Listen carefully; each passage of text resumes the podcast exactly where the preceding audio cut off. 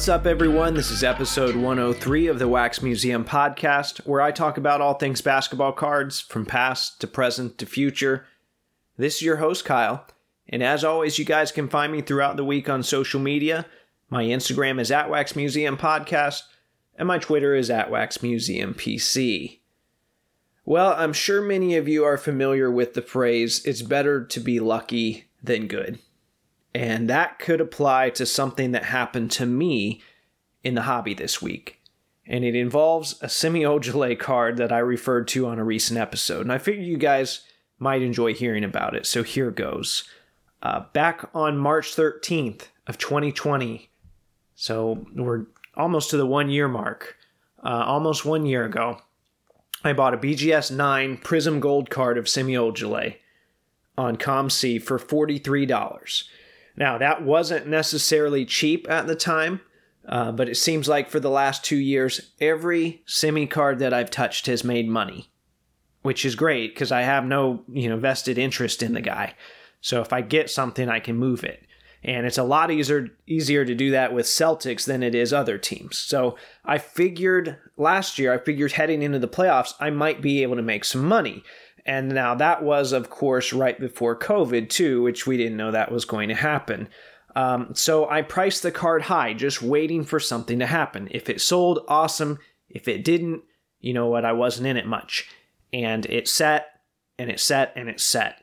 Um, it didn't move during the playoffs, even though a raw copy sold in August on eBay for $300. So figure that out. Um, but this was a BGS 9 now. So that made me feel pretty good though about my BGS 9, but it didn't move at 300. It didn't move at 250.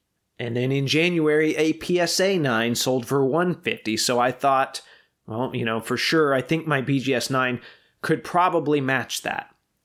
Well, it didn't move at 150. It didn't move at 135. So a couple weeks ago I decided, you know what? Um, you know, I'm only in this thing $43 I don't need to be super greedy. I think his days in Boston might be limited and and maybe even the league. I don't want to go that far though. I don't want to cancel semi, but it's time for me to get out of this card. So I'm going to put it on a COMC auction and see what happens. And in fact, some of you might remember me telling Steve a, a week or two ago on this show that this auction was coming up, and I said I need just one 15 point game from Semi sometime soon and I'll come back to that shortly. So, like I said, I, d- I elected to go with COMC mainly because it was already there and their eBay consignments are just really easy. I stopped selling cards from my personal account on eBay last year. Um, and even when I was selling the last couple years, it was only buy it nows or best offers because um, I, I have an auction card because I felt like I was just giving stuff away for too cheap, especially when I was in no hurry to sell. So I went with COMC. This was actually the third time that I've done this.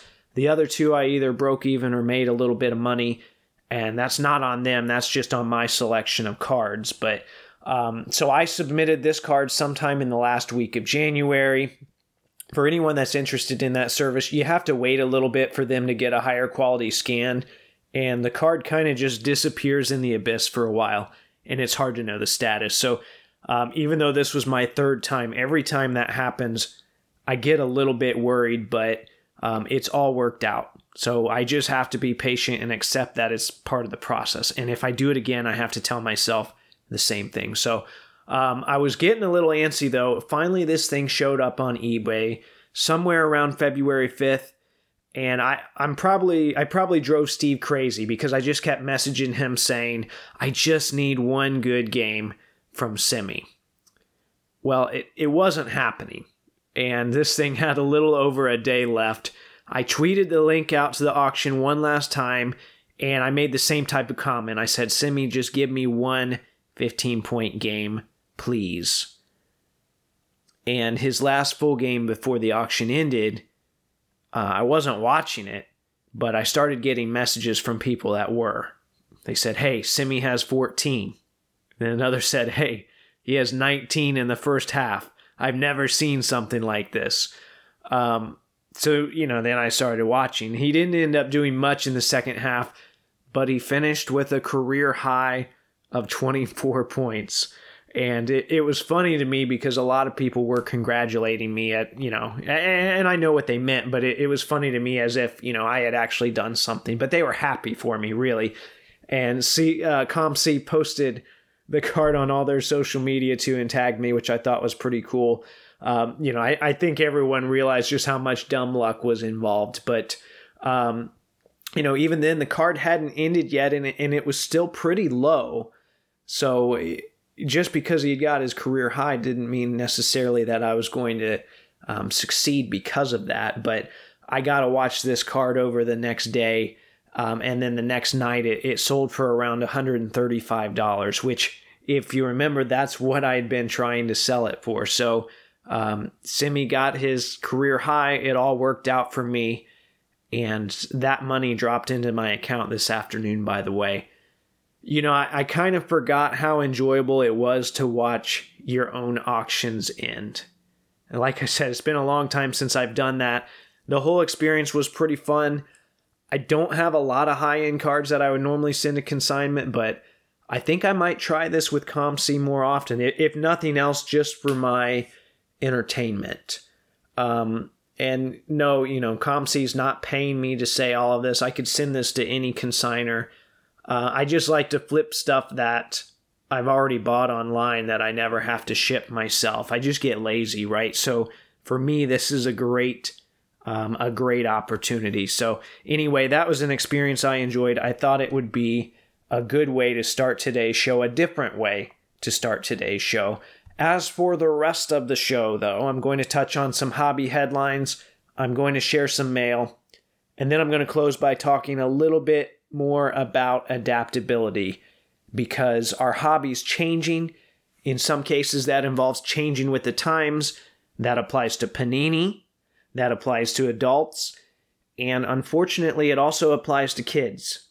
I'll touch more on that later. So, in the meantime, though, let's hit the hobby headlines. I don't have a lot of hobby headlines for you today, but I'm going to run through a few things real quick. feels like a lot of the same stuff from previous weeks. But then there was one pretty big story that sprung up on Tuesday. So, um, to start off, new hoops inserts, the Slam magazine inserts specifically, are selling high, despite the fact that many of them um, are not rare. So, now I suppose you could still say that they're tough because a lot of this aren't going to sniff any hoops anytime soon. Um, who knows? You know, imagine that I'm bummed out that I can't open NBA hoops, right? Maybe I'm just bitter. That just screams 2021. Um, all right, moving on. Goldin Auctions has another huge batch of monster cards listed. I believe it's part of their winter auction. Included in that were a couple of RPAs I had never seen before one Curry, one Giannis. Um, and as you guys know, I built those trackers. Um, if you've never seen those, it's tinyurl.com slash wmpod. I track some of the highest um, you know, most popular RPAs, Curry, Luka, that kind of thing. Um, so I follow those pretty close. So I'd never seen one of the Currys and one of the Giannis cards they posted. You have to figure some of these insane prices will bring more of these cards out of hiding. And I, I'm sure some of them are cards that people intended to keep forever, but you know what? The growth on them right now is astronomical. So people are decide you know people are having to decide if they're going to truly cash in is this time or is it going to get even crazier um, i don't like playing that game of trying to find the peak. I do it on a much much much smaller scale. Um, but at some point you just have to decide okay i've made enough on this i'm going to get out. Kind of like i did with Semi although you, you won't see uh, in the winter Goldin Auctions.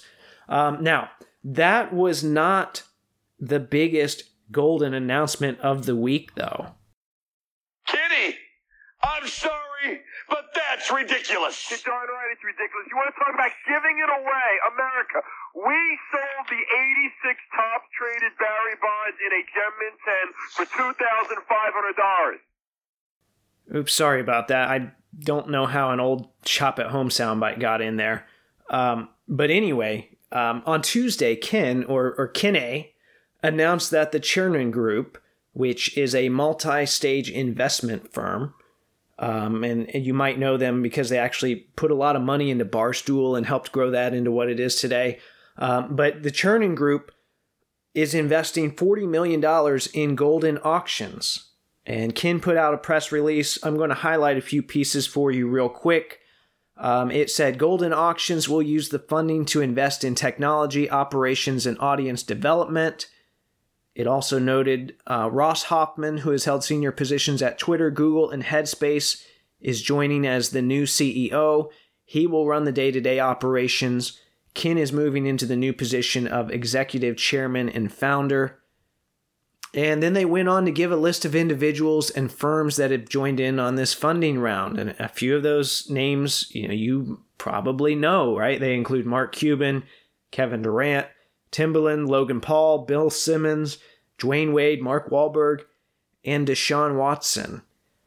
Um, now, there was a Bloomberg article that phrased things a little different gave a little more information. It said that Goldin is selling a majority stake in the auction. Keep in mind, the other releases say that they're being invested in. Uh, in both are correct, by the way, but there are different connotations. And Bloomberg also notes right now Goldin is just an auction house, but Goldin and the Chernin Group have plans to make it a one stop shop for collectors and hobbyists. The company can compile a database for potential buyers to look up recent transactions, record podcasts to offer insight into the market, and stage the biggest and best auctions around. Uh, most of the reactions I've seen to this so far are pretty positive. Things are definitely becoming more mainstream, and, and people seem excited, which is good. You know, something we care about, which is this hobby, um, if you want to you know call it that, is is getting exposure. Now, um, I've got one friend that said, you know what, it looks like they might be trying to create a one stop shop and make a run at eBay. I can't confirm that, but you know what, that would really revolutionize things because eBay changed this hobby. And we've never seen a competitor that comes close to the variety and scale of items you can find there. Um, I think they're also going to build a platform that you know maybe would compete with PWCC in the vault. And the only other group I think would even have a chance of doing that in the future would be PSA, seeing as they could, you know, grade the cards in addition to storing and selling and all of that kind of stuff. Um, I'm sure we'll know more right after this episode comes out. I'm writing this Wednesday morning, recording Wednesday afternoon. Ken's expected to do an Instagram live at 5:15 where he'll go into things more. So instead of me speculating anymore, I would just say watch the replay of that. Um, now, one more thing though, on the other side of all that excitement, which you know the money, the celebrity names, and all that, I'll quote one of my collector friends who said, "The funny thing is, everyone is paying attention to who's buying. They should be paying attention." To who's selling, which in this case, of course, is Ken. And, and I'm not going to do the whole bubble speculation thing, but I thought that was very interesting. And it's definitely something I'm thinking about as well. Ken is someone who is immersed in the hobby, seems to have a very good pulse on things right now, and he's selling. Okay, now he's selling and I'm buying still because I'm a collector. I'm always going to zag to things that are in my range. And That's the kind of stuff I want to share with you in this week's mail segment. I got a good little mix of stuff in this week. And no, it wasn't all Pacer stuff, even though, yes, I did get Pacer stuff. Um, so I'll close the segment with the Pacer stuff. Okay, some of you might have seen on my social media a really rough looking George Gervin rookie that I picked up this week. And several of you asked me, is this the Wonder Woman purse copy? Sadly, it's not. That one is still MIA. I messaged the seller about that one. They said nobody has reported receiving it yet. We have no clue where that card is. I was holding out hope, but um, now that I have another roughed up copy, I'll probably just have to go for the refund. But like I said, this new copy, or new to me at least, is really rough looking. I knew there was some wear to it when I bought it. I knew there was some kind of gross stain on the front. Turns out it was a little worse than I anticipated, but that's all right. I have a number of roughed up vintage rookies. It really doesn't bother me. I mean, they're old. You know, the wear gives them a little bit of character. This one only cost me $25. That's still pretty cheap for any Gervin rookie. I will take it. the next non Pacers package I got, uh, moving on, was a pair of Shaq cards. And um, I'm usually not a buyer of Shaq cards. I have nothing against Shaq, but especially, you know, with all his rookie stuff going up, it's not anything that I'm looking for. Um, I now I will say though, I thought Shaq stuff for the longest time was fairly undervalued. It's just the hobby just doesn't respect big men in the long run. But um, anyway, his stuff was low for decades. His rookies especially were low for decades. But the cards that I picked up were from later in his career. They're from a relic set from 2006 2007 Topps big game called Final Score. Um, there were several variations of the set, but in general, Final Score is significant to me, and, and really I think the hobby at large, because it contains Miami Heat relic cards that were used in the 2006 NBA Finals. You know I love my final stuff. So um, they there were no Mavs cards in that set, which is unfortunate, but that Heat team was loaded with veterans. You got to remember we're talking Shaq, young Dwyane Wade, um, Gary Payton, Antoine Walker, Jason Williams, Udonis Haslam, um, Jason Kapono, right? There's all these guys on there.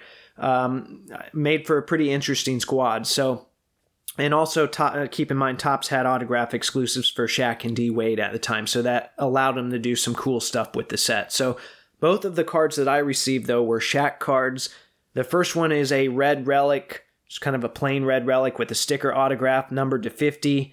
I have several Shaq Finals relics already. It's not anything that's distinct about that one, so I'll end up um, probably moving that one to recoup some of the costs or to get a PC card. But I really bought this two card lot for the other card. It's a patch card numbered to 50 that includes the edge of the Larry O'Brien NBA Finals trophy.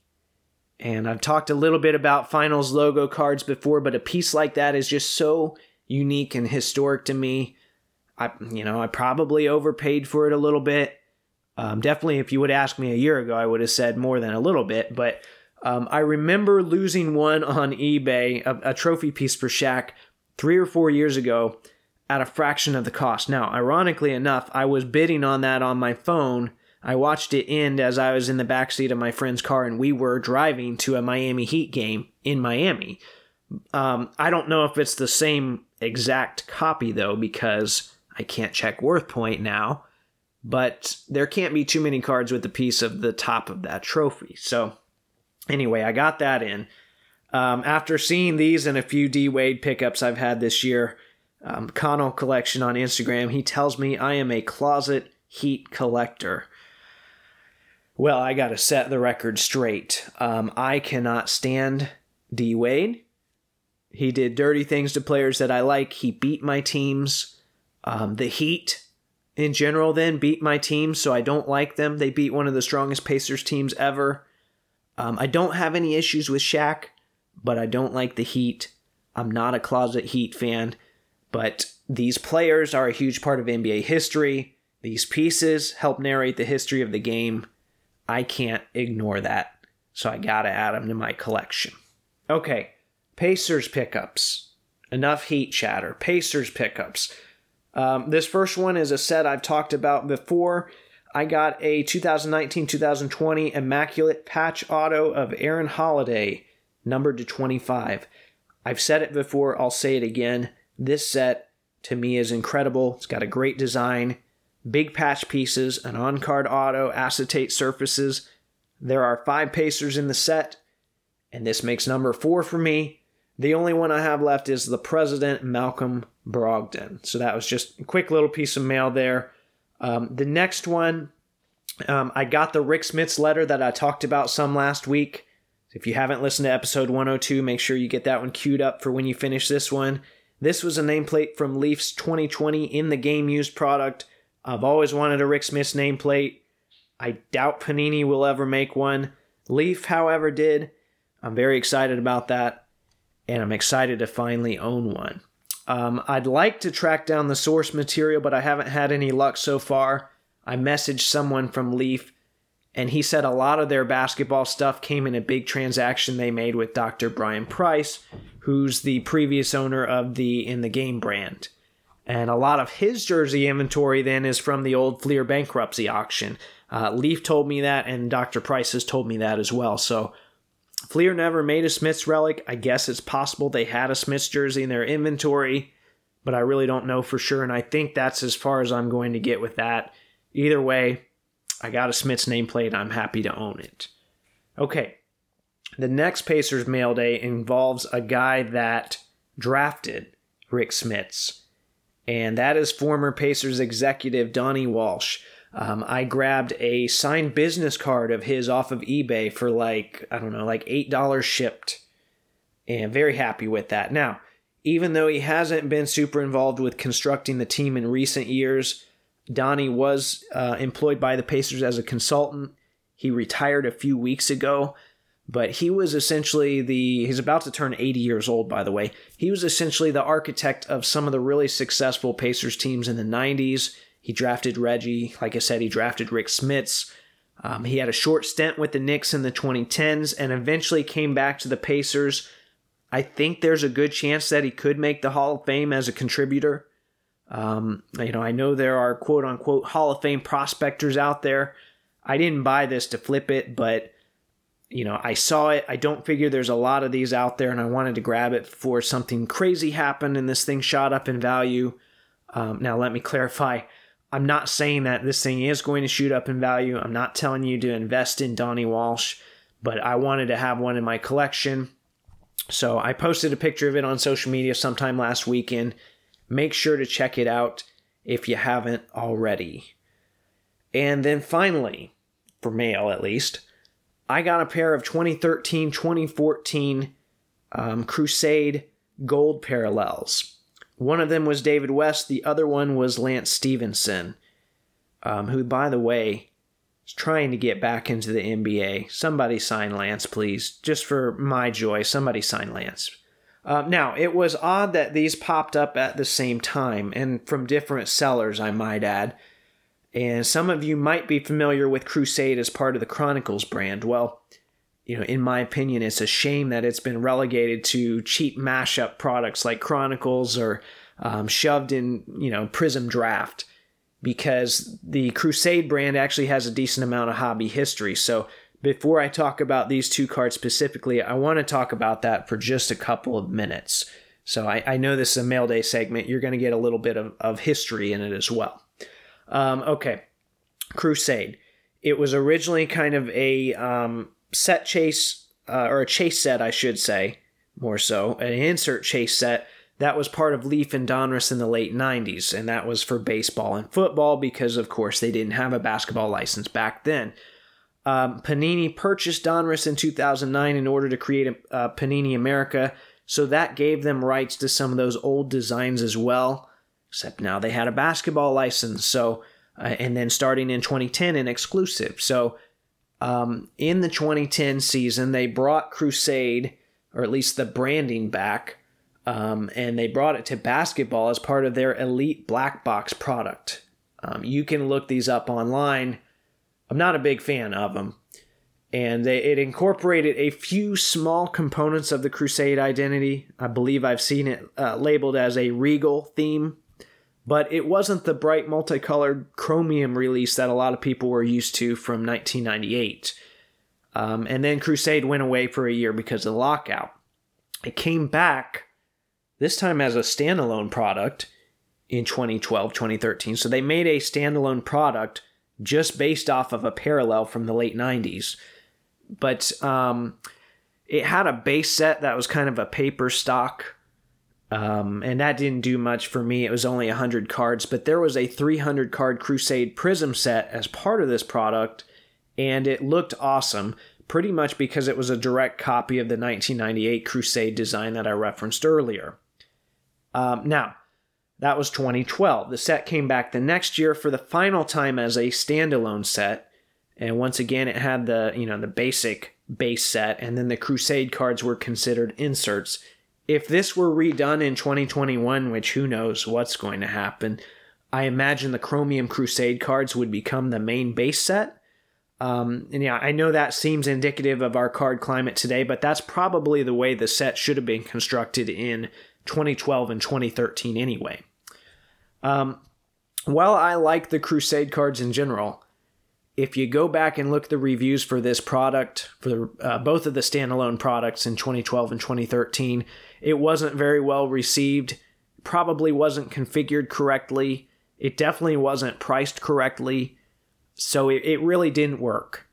And I don't have any confirmation of this, but I s- assume that's part of why it stopped being a standalone product after two years.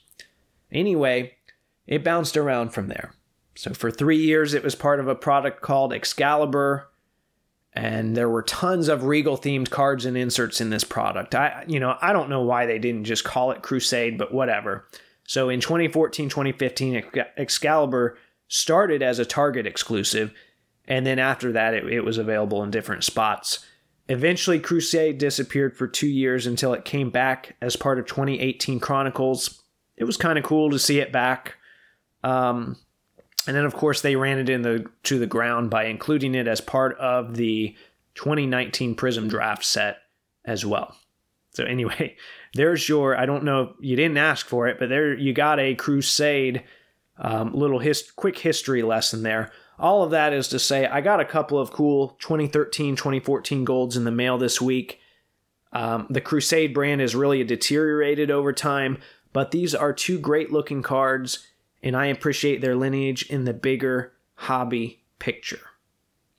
All right, before I move into today's final segment, I want to take a moment to tell you a little bit about Fanatics. As you guys know, there are costs that go into running a podcast, so I joined their affiliate program.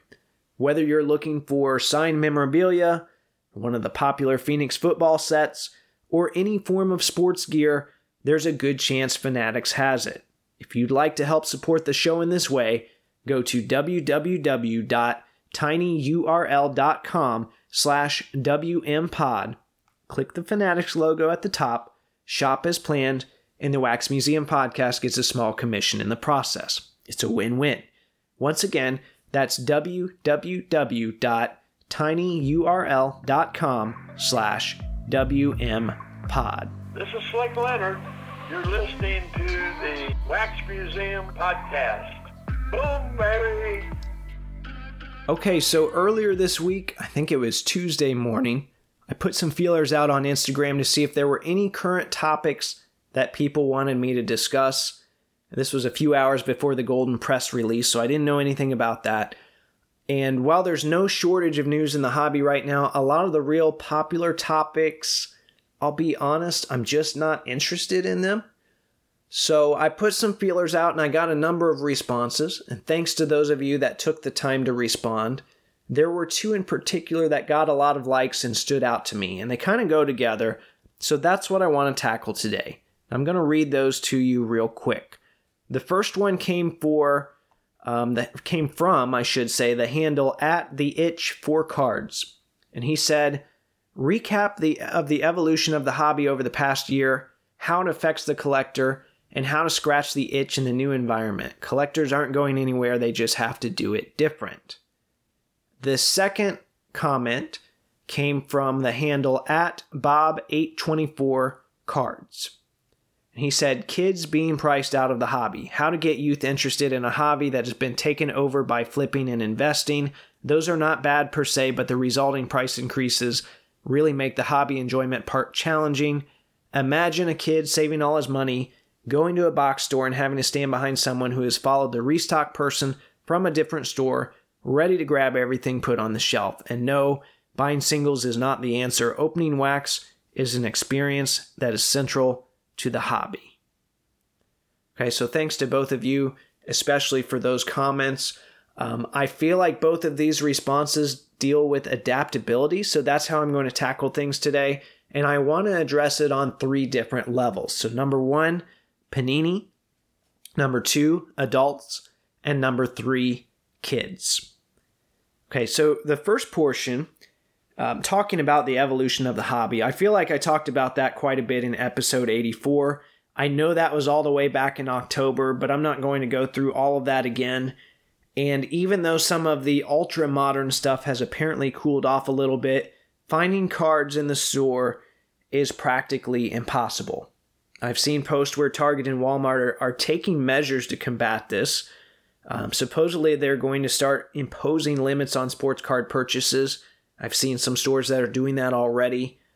I know, I think Target has an app that holds your spot in line and they give you so many minutes to go and claim your cards.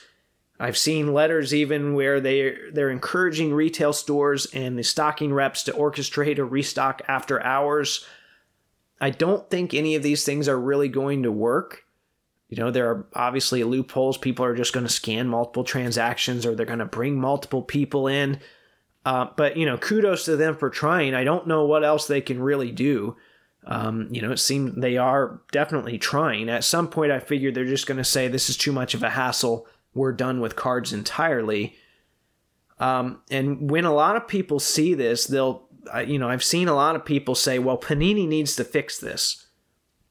Well, you know, truth be told, they're mass printing garbage with products like Illusions Chronicle, Mosaic, and Hoops Premium, and people are eating it up.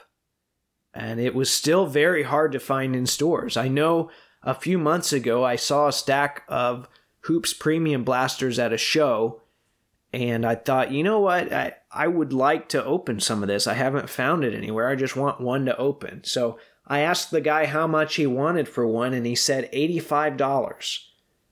Maybe I made a face. I don't know. I was trying to, you know, I was trying to be polite. I was trying to behave. And I definitely didn't say anything before he interjected, they're really hard to find. Well, no, they're actually not really hard to find. Um, in this case, in this case, the guy had a ton of them, and what he meant to say was they're really hard to find at MSRP because I'm holding all of them hostage. But you know that's not as good of a sales pitch when you're at a show.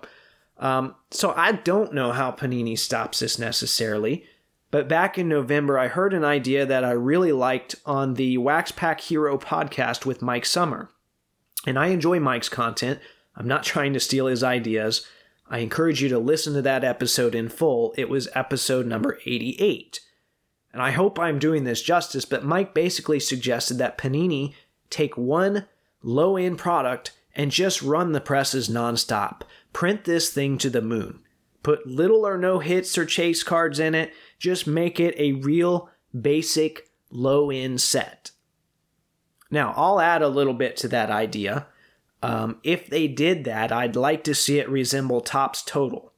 I know Panini did their version um, back in 2015 and 2016 called Panini Complete, but it didn't quite have everything that I wanted in it, and the, the card stock was really flimsy. So add coaches in, add mascots in, make it a big set, you know, make it very similar to Topps Total, which we had in 2004 and 2005. And if you ruin the value of just this one set, it doesn't matter. It doesn't mean you're driving the whole industry off of a cliff.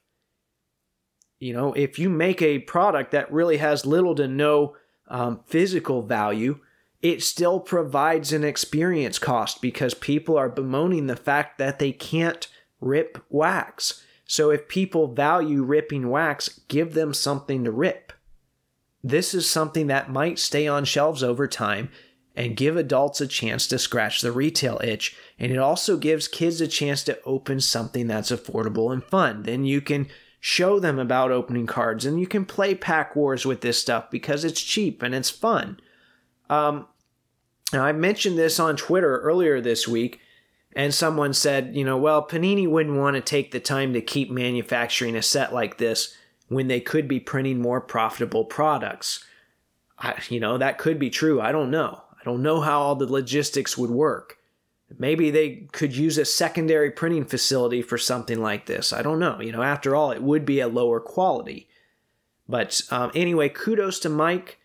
I thought that was an excellent idea. He pitched it to someone at Panini on that episode. Like I said, episode 88. I think it's very doable. Maybe we'll see something like that in the future. But in the meantime, though, collectors have to learn to adapt. You've got no choice. And um, there was one line in that second Instagram comment that I think bears repeating, where Bob wrote, Opening wax is an experience that is central to the hobby. And I've talked about this some either on this show or on some other shows. if you can't find wax um, at MSRP or you don't want to pay the ridiculous markup prices, which by the way, I don't think you should because it only supports um, and keeps this cycle going that we're in. Um, but if opening wax is central to the hobby and you can't open wax, then you have to find a way to replicate that feeling as much as possible. Now, notice I said as much as possible. You're not going to replicate it 100%. However, you might find something that you like better. You just have to figure out what it is about that experience that you really enjoy. Is it making money? Is it the anticipation? Is it the unwrapping element? Or maybe it's a combination of those things. Well, here are um, four suggestions that I have for you. They're not going. They're not perfect. They're not going to apply to everyone, but they're just ideas. Maybe you can um, innovate them and make them even better. Number one. Now, this sounds very simple, but go through your entire collection again. If you've been collecting for any length of time, you probably have some stuff that you forgot about. Um, you probably have one or two boxes that are in a difficult spot that you really don't want to work your way to. You don't want to move all the stuff to get to it. Um, or maybe you have cards at a relative's house, be it a parent or a sibling. Go through those again. Um, you know, you, there might be some stuff in there you don't remember you have. So there you go. There's a surprise element. There's an unwrapping element. Okay. And maybe if there's something valuable in there, there's a making money element to that. Um, suggestion number two is one that I really latched onto in the last year, and that's buying lots on eBay. So for me, um, I actually kind of like that better than ripping wax because I like the hunt of the whole thing. And um, now, granted, I'm very calculated with the lots that I buy, and I look at eBay a lot. So I do a lot of hunting. It's not just dumb luck. But if I see a lot with a card that I know will cover the whole thing, I'll usually pull the trigger if it's one that I can move easily. That's what I call a break even lot. And if I see a binder that's less than $30 shipped and it doesn't look like it's all complete junk, I'll buy it. It's essentially the price of a blaster. And sometimes I end up with a nice binder I can reuse in the process. Um, and for me, you know, buying lots isn't all about making money. I like flipping through cards. Um, I like learning about new sets. It forces me to, you know, look sets up that I'm not familiar with.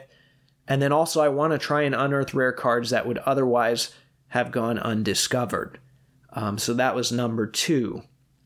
My third suggestion is very similar, except it involves looking for lots um, on Facebook Marketplace, Craigslist, or any type of similar app. There's more of these apps that are coming out each and every day. Um, I've only purchased cards in person either at a, you know, with the conventional means, right? At a store, at a shop, or at a show. Um, but I have a little outing coming up in the next week that I coordinated with a former collector that I, you know, talked to on one of these apps. I saw he listed some stuff. I asked him if he had more stuff. He lives about 40 minutes away from me. So we're going to meet at a Starbucks um, and I'm going to do this for the first time. I'm going to, you know, I've been in this for two two and a half decades. I'm going to buy some of his cards, and I'm going to look through some of his other stuff. And I, you know, I know some of what he has, um, and I know, you know, I can at least break even on it if I decide not to keep them. But um, the whole opportunity and the unknown element of it is intriguing to me. You know, maybe there's a maybe there's a Jae Crowder 101 in there you know, who knows? Um, I probably wouldn't even be doing this though if I had more conventional ways of obtaining cards, but this whole year is forcing me to change. And you know what? I'm looking forward to the experience. Um, finally, number four involves talking to the people around you about the collections they might have or the ones they put together at one time. I'm sure a lot of you have reached out to siblings and close friends but how many of you have asked your coworkers about cards? How many of you have asked your neighbors? Now, you've got to be creative about it. Maybe you can cite the crazy growth in the industry right now and give an example how some of your cards have gone up in value. Money always gets people's attention. And by doing this, though, you, you accomplish two things. One, you can possibly unearth some cards that are tucked away in a closet collecting dust. right? If they find out their $10 Kobe Topps rookies are now four or $500, that will probably give them the motivation to go and bring them to you because they trust you and they know they can talk to you about them. Um, and then, two, it helps normalize the hobby for other people. And I know, you know, I talked earlier about how, yay, you know, we're going all mainstream now.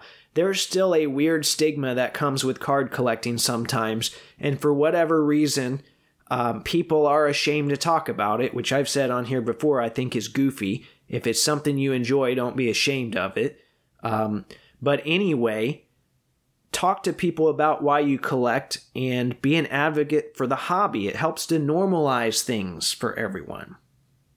Okay, now, being an advocate for the hobby, that segues into my last talking point for the day. I talked about what I think Panini can do to adapt, talked a little bit about how grown-ups can adapt right now. Now it's time to talk about the kids. How can kids adapt to the hobby in its current state? Because you see, you know, if you're listening to this, I'm guessing you're an adult. Um, you're able to use your resources and your creativity to get what you want for the most part, or at least to get closer to what you want. Well, right now, the kids in the hobby need people to advocate for them. And I don't think the answer, you know, I've seen people, they have good intentions. They're just tagging Panini and Upper Deck and Topps. Please do something about this. It's for the kids. It's for the kids. Well, what are they supposed to do?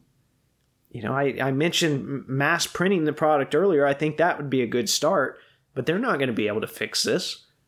Um, so think about it. It's likely that you had an adult that influenced your collecting at some point. So I want you to think about some practical steps you can take to make collecting more fun for kids in 2021.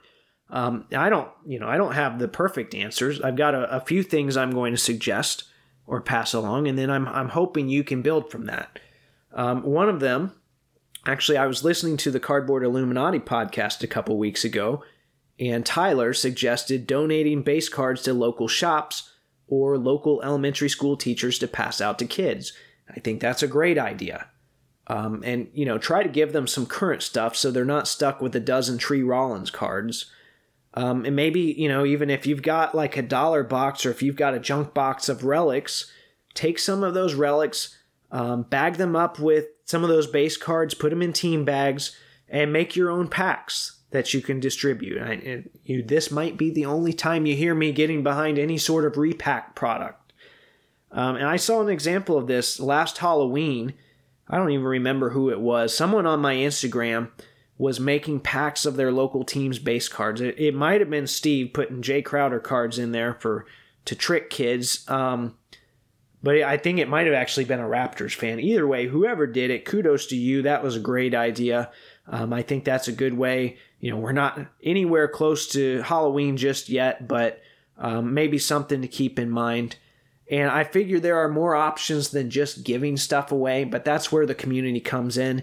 If you have ideas to help kids enjoy the hobby and you know for a fact that they work, please share them. All right.